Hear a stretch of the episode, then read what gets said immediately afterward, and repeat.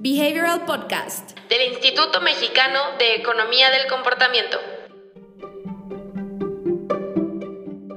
Bienvenidos a un capítulo más del Behavioral Club.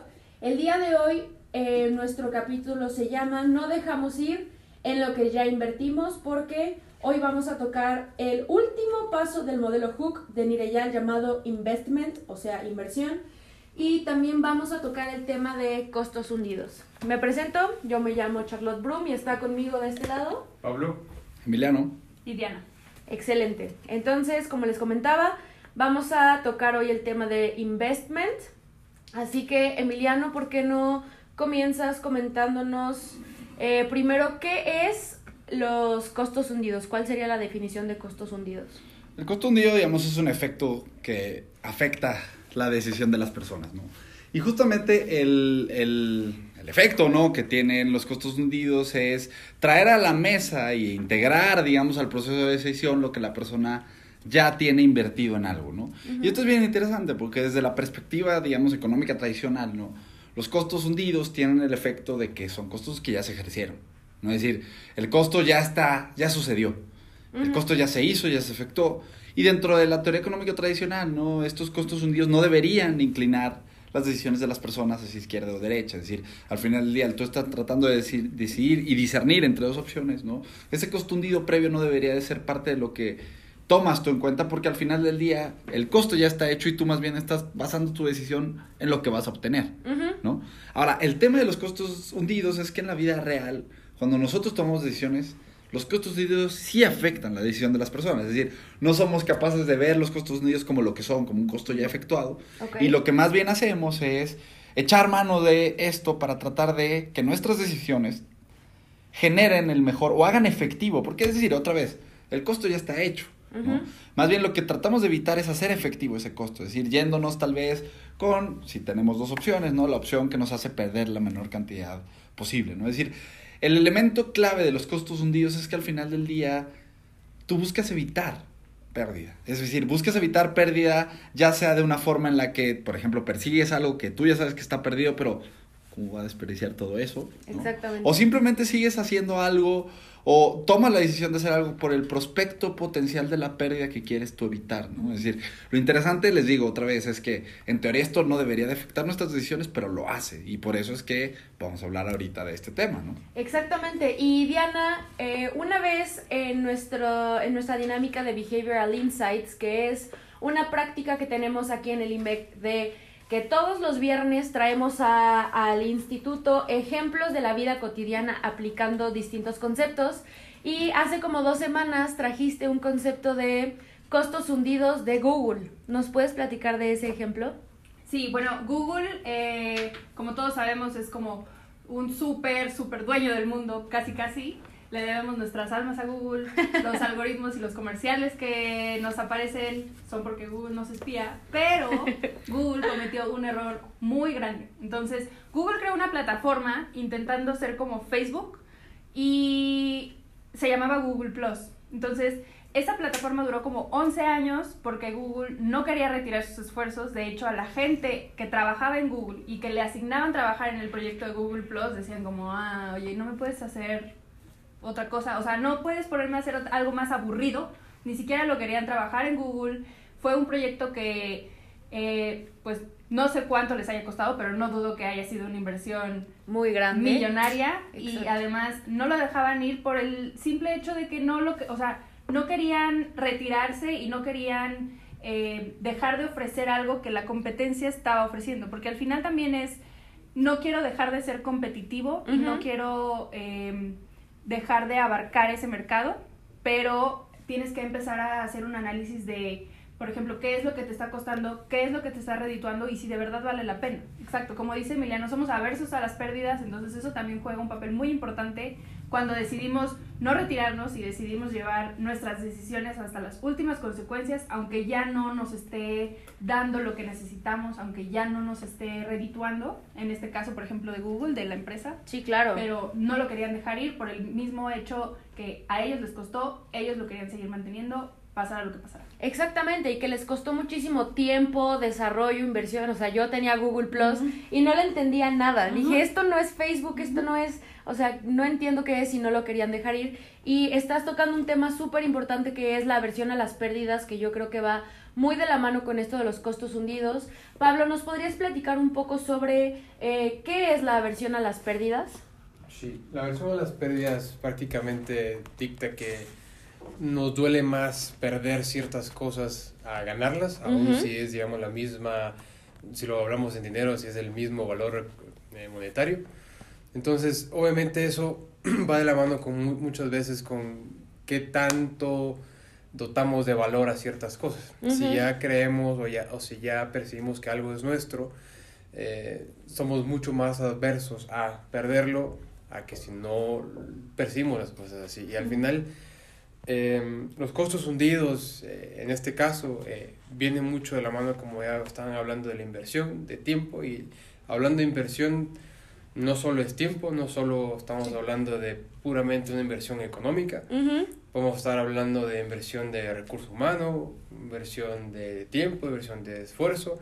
Y si hablamos de esfuerzo, entonces tenemos que ver muchas veces que este efecto de qué tanto esfuerzo se le aplica a, un proceso, a un proyecto, muchas veces va a potencializar, digamos, qué tanto el costo hundido se, se refuerza al momento de no querer dejar algo que ya tiene tanto esfuerzo atrás. Exactamente. la clave, la clave dentro de, del tema de costo hundido, ¿no? Es que el resultado final puede hacer que las personas, y, y esto se refleja mucho en los managers, ¿no? En gente que está en, en posiciones de tomar decisiones, ¿no? Es decir, muchas veces lo que el costo hundido termina generando, ¿no? Como en este caso de Google Plus es este efecto de invertir o tirar dinero, ¿no? Detrás de mal dinero, ¿no?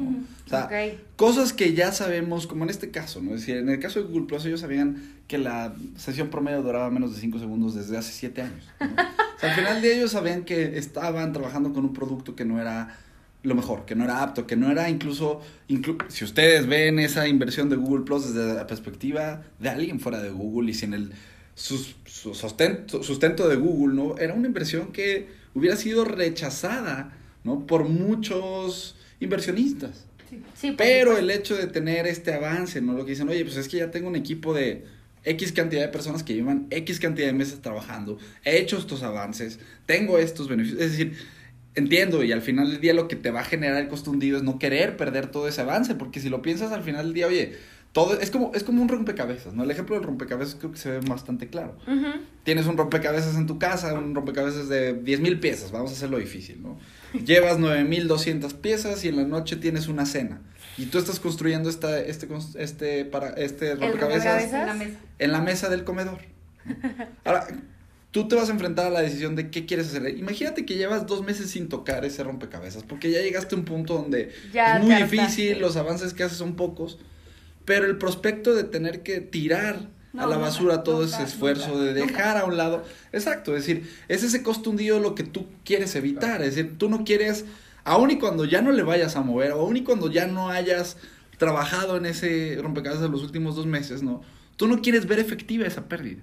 Es decir, el costo hundido al final del día es, como decía Pablo, el hacer evidente esta potencial pérdida, ¿no? De, oye, pues es que si ya llegaste hasta acá, tienes todo esto por perder. Al final del día, el objetivo de tener esa pérdida es tu poder, digamos, tener este gancho sobre las personas, ¿no? Que de cierta manera ese gancho es lo que nos lleva al siguiente punto, ¿no? Que es justamente cómo utiliza Nireyal este concepto dentro de su modelo, ¿no? Al final del día, él habla mucho en cómo tú puedes a través de cosas como los costos de costos hundidos, ¿no? Cómo tú a través de esto tú puedes generar el llamado, el gancho para que una persona tenga el motivo para querer llevar a cabo algo, ¿no? Es decir, oye, pues si dentro de este concepto de inversión hay algo como los costos hundidos, ¿no? Pues al final del día ese costo hundido genera este llamado, este trigger, ¿no? Que vuelve a incitar el ciclo de inicio. Porque al final del día ese es el objetivo central de esta fase dentro del modelo de Nireyal, ¿no? Es decir, para este punto ya vimos los otros tres puntos del modelo, los otros tres claves, que si lo comparamos con la versión tradicional de hábitos, es perfectamente compatible, ¿no? Creo que la aportación principal que trae Nireyal a esto es el concepto de decir, bueno, esa estructura tradicional de hábito requiere de un gancho que reinicie todo este proceso. Normalmente se ve eso a través del deseo, ¿no? Donde decimos, oye, si tú logras conectar que la persona esa recompensa que tú quieres dar sea a través o tenga, genere este deseo, pues al final del día tú vas a tener el gancho que lo lleve al regreso. Sí. O reinicie todo. En este caso, Niral dice, bueno, ok, podemos tomar ese camino o podemos tú dentro del producto integrar un elemento que permita a la persona crear esta inversión, crear esta interacción con el producto que entonces sea lo que sirva como el hook que reinicia el ciclo otra vez. Claro, que no todo es tragedia, ¿no? O sea, no todo es costo en perder y en tratar de hacerlo más analíticos para mejor dejar ir lo que ya no nos da para más, sino que justo Nira ya lo aborda como algo que está personalizado, entonces tienes ya como cierto, digamos, en, el, en el, la visión de producto, si ya le pediste a la persona que creara un perfil, si ya le pediste a la persona que explicara sus preferencias, que eh, hiciera cierto vaciado de datos, como decía Pablo, no nada más es esfuerzo monetario ni inversión monetaria, sino que ya crea un perfil, entonces ya como que eso está más diseñado para él mismo, entonces lo toma para él y es más fácil que adopte y que siga adoptando ese producto a algo que no le ofrezca el poder de personalizar su perfil, digamos. yo creo que algo interesante que mencionaba Emiliano de, de esta diferencia entre el modelo tradicional de hábitos que se basa en una acción, una, eh, una señal, una, una, acción, una recompensa, todo dentro de un marco de deseo, es que la inversión nos permite de alguna manera estructurar el contexto en el que no podamos depender realmente si el deseo vaya a estar o no. Entonces, realmente el, el, contexto puede ser influenciado desde una arquitectura de decisiones en el que al final como decía Diana, ¿cómo, cómo le pedimos, o qué le pedimos a la persona que invierta para que genere valor dentro de una plataforma, eh, dentro de eh, X cosa? Es, eso va a determinar el contexto en el que su inversión va a permitir que se predisponga a estar eh, pendiente de una señal que active otra vez el ciclo. Exactamente, y llevando esto a ejemplos de la vida mortal y terrenal, en el libro de Hooked hablan sobre Farmville. O sea, eh, fue una locura Farmville y es yo creo que un muy buen ejemplo de cómo las personas le invertían tiempo, esfuerzo y hasta incluso personas invertían dinero para que crecieran más rápido los jitomates y cosas así. Entonces, y las vaquitas, ¿no? Entonces, tu, tu señal era que tu farm, tu granja iba creciendo más y más y más y más y decías, no, yo no quiero dejar de invertirle tiempo en esto que ya le estoy llevando demasiado esfuerzo y que para ellos... Eh, el reconocimiento de, oye, mira, yo ya tengo todo esto, aunque sea en un mundo virtual, es un trigger lo suficientemente fuerte como para reiniciar el ciclo y reiniciar el hook para que vuelvan a eh, cosechar, sembrar y todas esas estructuras. Y también lo habla sobre eh, las reseñas de personas en Airbnb como host, que ellos se toman su reputación muy, muy, en serio porque les cuesta mucho trabajo estar armando esa reputación igual en, en eBay, podemos pensar en Mercado Libre, que son cosas que las personas van creando a través del tiempo y que para ellos es algo muy muy valioso y si en algún momento se lo quitan o cuando los califican mal pues la gente llega a sentir eh, se sienten mal y tratan de eh, remediarlo con alguna otra acción. Igual con los, eh, aquí habla sobre los seguidores de Twitter, que es una señal, o sea, aunque, aunque no quieran, el número de likes, el número de followers, el número de personas reaccionando, es un trigger que va a querer que vuelvas a generar el ciclo porque tú ya le invertiste tiempo, esfuerzo, contenido a todas las plataformas. Entonces eso es como una forma muy tangible de ver esto en el mundo tradicional, en el mundo real. Digamos que con esta parte de Hooked, ya metiéndonos más en el modelo Niere, ya pasa algo bien interesante, ¿no? Porque, es decir, el tema del hábito lleva muchos años eh, asociado a cambio de comportamiento, ¿no? Y el tema del hábito es que tiene una estructura bien simple, porque al final del día, pues dentro de lo que vemos, ¿no? Como, como el valor del hábito en el proceso de decisión es la simplificación de una acción completa, ¿no?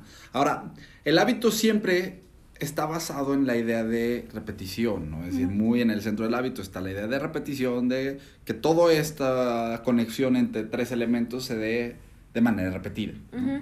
Ahora, normalmente, como decía Pablo, esa repetición se le achaca mucho al deseo y el problema de trabajar con el deseo es que el deseo para una persona puede ser completamente opuesto, diferente a lo de otra persona, ¿no? Entonces, cuando trabajas con esas dimensiones de deseo, de utilidad, de valor y de percepción de valor, muchas veces si te quedas solamente en la parte de valor real, pues sí vas a tener que hacer y sí vas a tener que tener un componente de comprender bien a profundidad lo que realmente la persona detecta de valor de la acción que va a llevar a cabo o del producto que va a interactuar. Al trabajar y hacer, a las, y, y, de hecho, si se fijan, gran parte de los modelos no carecen, pero eh, digamos, la debilidad que existen está en el cómo tú haces evidente o cómo tú haces clara que la recompensa que obtuvo la persona tiene que reconectar todo el ciclo hacia la señal e iniciar todo de nuevo. Uh -huh. En este caso, Niriyal toma un camino alterno, ¿no? Es decir, él exactamente no solamente ve el valor percibido como la única forma de crear esto, y mete el concepto de endowment. Porque sabe, esto es conociendo la reacción humana ante el esfuerzo, conociendo que a las personas queremos evitar la pérdida, queremos evitar ejercer estos costos hundidos, ¿no? De cierta manera lo que dice, bueno, para no tener que lidiar con el concepto de valor, donde cada quien le, le da valor distinto, uh -huh. vamos a trabajar mejor con el concepto de endowment, sabiendo que las personas reaccionan a esto inherentemente por ser humanos, ¿no? Entonces, de cierta manera es, una, es, un rediseño bien elegante del proceso, porque al final del día te dice, bueno, si lo atas tú al ejercicio, perdón, si tú lo atas al endowment, si tú lo atas al, a algo que ya invirtió la persona, que puede ser esfuerzo, dinero, etcétera, etcétera, al final del día vas a generar esta reacción positiva, ¿no? Que es el querer seguir haciendo algo, ¿no? Entonces, uh -huh. a mí me parece que ese es el valor principal de esto, ¿no? O sea, Nireyal ahí se enfrentó con el mismo problema de todas las personas que han abordado hábitos y él dijo, bueno, yo voy a tomar este camino donde me separo de la emoción, lo ligo a algo, a un sí. proceso mental que, claro. que no es sucede. antiguo. Ajá, que exactamente, que sabemos que va a pasar, uh -huh. que tenemos un cierto elemento de certidumbre, es decir, al final del día cuando trabajas con procesos mentales nunca vas a alcanzar a tener certidumbre absoluta, pero de cierta manera tienes un poquito más de certeza de lo que va a pasar y entonces atas tu modelo, atas tu estrategia a algo que ya sabes que va a suceder y no te dejas o no te quedas con esta ambigüedad de, Uta, a ver si le ve valor, a ver si no le ve valor, a ver si lo entiende como yo lo quiero Sí, que entienda, mismo. ¿no? Ajá. Exacto. Eh, A mí eso me gustaría agregar que, que dentro del, del IMEC nosotros trabajamos mucho con la identificación de puntos de contacto, puntos de decisión y puntos de abandono. Al final eso permite de una manera identificar posibles rutas de decisiones o, o de abandono y al final eh, este, este concepto de inversión, etcétera, y de costos hundidos, al final lo que facilita es reducir las probabilidades de un punto de abandono. Porque al final, y si lo piensan de una manera, una vez identificado un posible punto de abandono, se puede incluir elementos que Mire ya le especifica en su libro para establecer barreras de alguna manera para generar estos costos hundidos y evitar puntos de abandono en donde ya se identificaron que está pasando. Entonces, Eso, eso está súper padre y súper importante porque, como dice Pablo, si logramos identificar en dónde se nos va la gente, vamos a poder incluir muchas de las estrategias que hemos platicado en los capítulos pasados, aversión a las pérdidas, retroalimentación, escasez, ahorita sobre los costos hundidos, y pensar que también este tema de los costos hundidos hasta podría pasar como en las relaciones interpersonales de, oye, yo ya llevo siete, ocho años con esta persona, no voy a dejarlo porque ya le invertí tiempo, esfuerzo, lágrimas, dinero, felicidad, ya nos casamos, entonces eh, entender que eh, la economía del comportamiento y que estos temas y estos conceptos no van solamente a UX, no van solamente a ventas, a bancos, sino que también son parte de nuestro todos los días. Sí. Entonces, cuando logramos identificar que tenemos o que estamos cayendo en alguno de estos sesgos o en alguno de estos heurísticos, va a ser muchísimo más fácil para nosotros cambiarlo y modificar nuestros hábitos, como podría decir Nir, en, en tener mejores comportamientos como individuos personales. Y algo que también me gustaría agregar sobre el investment es que en el libro de Hooked al final de cada capítulo tiene unas pequeñas secciones que se llaman Remember and Share. Y en esta parte habla sobre que a comparación con la fase de acción, donde tú haces una acción y la, eh, la gratificación es inmediata, en esta parte de investment la gratificación va en un tiempo más a la larga. Entonces, que tienes que estar en la anticipación de ese reward para que vuelva a generar el trigger. Es una diferencia muy importante que necesitamos entender que estos triggers van a ser a largo plazo y no van a ser la gratificación inmediata.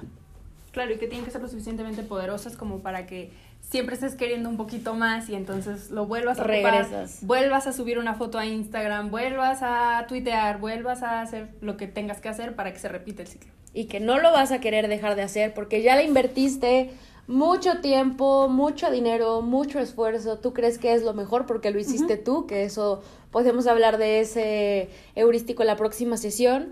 Y no sé si quieran agregar alguna otra cosa. Yo, yo creo que sería bueno como recalcar que eh, como tips, ¿verdad? Eh, yo creo que uno sería buscar puntos de abandono donde ustedes puedan identificar en dónde se está yendo la gente por X factor y ahí a empezar a aplicar, por ejemplo, elementos de, de inversión, tanto Ujú. de esfuerzo, si es alguna página web, eh, puede ser un elemento de qué tanto contenido se está Generando. generando y de alguna manera también utilizar el poder de las señales de recordatorios en donde se refuerce de una señal prominente qué tanto avance y ahí pues podemos hablar también de retroalimentación que la retroalimentación sea efectiva en el, en el punto de hasta aquí has llegado estás dispuesto a parar si ya avanzaste hasta acá o sea eso puede ayudar mucho a todos esos formularios de subsidios etcétera que muchas veces no se completan para llegar a, un beneficio eh, concreto para la persona. Exactamente, y también esa parte de las calificaciones, como la calificación que tienes en Uber, la calificación que tienes en Airbnb, es una, reputu- es una reputación, perdón, que tú vas a ir generando a través del tiempo. Si tienes una plataforma nueva y quieres que los usuarios la usen una y otra y otra vez, ponle algún tipo de puntos, algún tipo de score, algún tipo de que se den cuenta el tiempo que le están invirtiendo y reconocerlo para que genere otra vez el trigger y lo ocupen una vez más. Y es evidente que esos puntos se pueden perder. Exactamente, eso es súper importante. Sí, pues yo rescataría esto, esta parte, ¿no? De cambiar la forma de ver la utilidad, ¿no? Porque al final del día, es decir, podemos tener la versión tradicional donde la utilidad está vista solamente como valor, ¿no? Pero realmente al final del día la utilidad en este caso se está obteniendo al permitirle a la persona evitar una pérdida. ¿no? Ujú. Es decir, al darle la oportunidad a la persona de recuperar este investment el que hace Nireyal, ¿no? Al final del día también es una forma de crear valor para la persona, ¿no? Otro Sí. tipo de valor, en este caso ya no estamos hablando del valor relacionado al producto, ¿no? Pero al final del día hay un valor alrededor de eso, ¿no? Entonces, como que destapar toda esta parte del valor psicológico de, de las cosas que obtienen las personas, ¿no? No solamente en términos de relación con el producto, sino el permitirme a mí evitar esta pérdida es una forma de tener este llamado de iniciar todo este proceso de nuevo, ¿no? Yo creo que eso es una súper, súper estrategia y que nosotros realmente podemos dar fe, ¿no? De que nos sirve en otros momentos, ¿no? Otra vez, como decía Pablo, rara vez hablamos de incentivos económicos, rara vez hablamos de incentivos de valor, tienes todo un montón de formas de crear incentivos de otra manera que no tienen solamente que ver con valor, porque otra vez, como decíamos, el valor es muy subjetivo, ¿no? Y al final del día te metes a cosas que a la mitad de la población no le va a importar y a la otra mitad sí le va a importar, cuando sabes que el investment es algo a donde todo el mundo va a hacer efecto a esto, ¿no? Entonces, creo que eso es algo bien interesante y creo que eso es lo que más podría yo rescatar de esta manera de ver los hábitos de Nireyal. Exactamente, pues hasta aquí nuestra transmisión del día de hoy. Muchas gracias por acompañarnos. Mira, tenemos ahí nada más un comentario de Ana Guimaraes desde Brasil. Ella, ella nos escribe desde Brasil. Dice, me gustaría felicitar al grupo por la calidad del contenido generado al sitio web y al podcast. Muchas gracias. Muchas gracias, Ana. Lo hacemos, hasta Brasil. lo hacemos con todo nuestro cariño y con todo nuestro amor porque una de las misiones del IMEC es divulgar el conocimiento de la economía del comportamiento en español, porque Todo está en inglés, todo está en Inglaterra con Rory Sutherland, todo está en Estados Unidos y nosotros sabemos que es un tema muy importante para poder ayudar a las personas a tomar mejores decisiones, entonces lo hacemos con todo el cariño. Tenemos Colombia. otro comentario de Héctor Alejandro Montañez Rojas. Hola muchachos, los seguimos desde Colombia, felicitaciones. Saludos, Héctor. Saludos a. Colombia, pana. y la próxima sesión va a estar buena porque va a ser la discusión final del libro de Hooked. Va a ser el final de esta sesión de, de pláticas sobre el libro de Nireyal. Va a ser una charla entre el equipo del IMEC. Igual si ustedes tienen preguntas, por favor, mándennoslas por inbox o por comentarios aquí. No olviden suscribirse a nuestro canal y nos vemos el próximo viernes a las 10 de la mañana. Adiós. Bye. Si quieres saber más sobre los libros y los temas que abordamos en el podcast, ingresa a nuestra página web ecomportamiento.org donde encontrarás libros, autores, blog y mucho más. Encuéntranos en LinkedIn, YouTube y Facebook como Instituto Mexicano de Economía del Comportamiento, en Instagram como imec.mx o en Twitter como ecomportamiento. No te pierdas las transmisiones semanales todos los viernes a las 10 a.m. hora Ciudad de México.